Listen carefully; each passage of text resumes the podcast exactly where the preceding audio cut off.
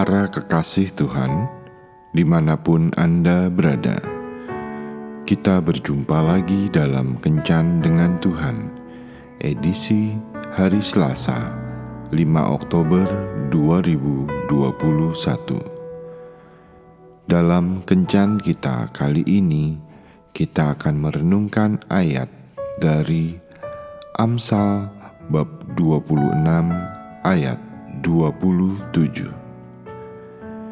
Siapa menggali lubang akan jatuh ke dalamnya, dan siapa menggelindingkan batu, batu itu akan kembali menimpa dia. Sahabat kencan dengan Tuhan yang terkasih, sikap gila hormat dan ingin diperlakukan secara istimewa bisa membuat hati orang menjadi panas serta melakukan tindakan yang tidak benar. Jika ia tidak diperlakukan sebagaimana yang ia harapkan, inilah yang terjadi pada Haman, seorang yang diberi kedudukan atas semua pembesar raja Asahiwers. Ia dikaruniai kebesaran oleh raja dan semua pegawai raja harus berlutut dan sujud kepadanya. Tetapi karena Mordekai, paman Esther, tidak mau berlutut dan bersujud, maka ia menyetujui untuk membuat tiang gantungan bagi Mordekai. Dengan berbagai cara ia berusaha untuk dapat menyulakan Mordekai. Namun, pada akhirnya ia sendiri yang disulakan pada tiang gantungan yang dibuatnya, sedangkan Mordekai dipermuliakan. Ada dua hal yang dapat kita pelajari dari kisah di atas. Pertama, jangan merencanakan yang jahat bagi sesama. Kebencian ataupun iri hati dapat mendorong orang untuk merencanakan yang jahat atau yang merugikan sesama. Tetapi ketahuilah bahwa Tuhan tidak akan pernah tinggal diam. Mungkin tidak seorang pun yang tahu rencana jahat apa yang ada di dalam hati kita, tetapi Tuhan yang Maha Tahu mengetahui segala yang tersembunyi dalam hati kita.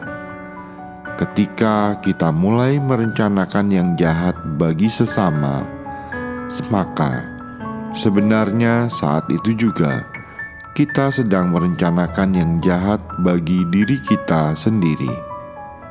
Oleh karena itu, jangan pernah merencanakan yang jahat bagi sesama. Sementara sesamamu itu sendiri tidak curiga apa-apa terhadapmu. Amsal 3 ayat 29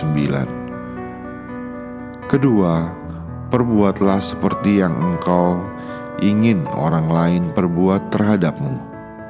Salah satu kelemahan kita adalah sebagai manusia selalu mementingkan diri sendiri Sikap yang berpusat pada diri sendiri inilah yang kemudian mendorong orang untuk melakukan apa yang mendatangkan kebaikan dan keuntungan bagi dirinya sendiri, tanpa memikirkan kebaikan dan keuntungan bagi orang lain. Firman Tuhan mengingatkan kita dalam Injil Matius 7 ayat 12a Segala sesuatu yang kamu kehendaki supaya orang perbuat kepadamu, perbuatlah demikian juga kepada mereka. Jangan pernah lupa bahwa apa yang ditabur orang itu juga yang akan dituainya. Jika seseorang menabur yang baik, maka ia pun akan menuai yang baik. Sebaliknya, jika orang tersebut menabur yang jahat, maka ia akan menuai yang jahat pula. Itulah sebabnya Selama masih ada waktu untuk menabur yang baik, taburlah yang baik agar kita menuai yang baik. Tuhan Yesus memberkati. Marilah berdoa.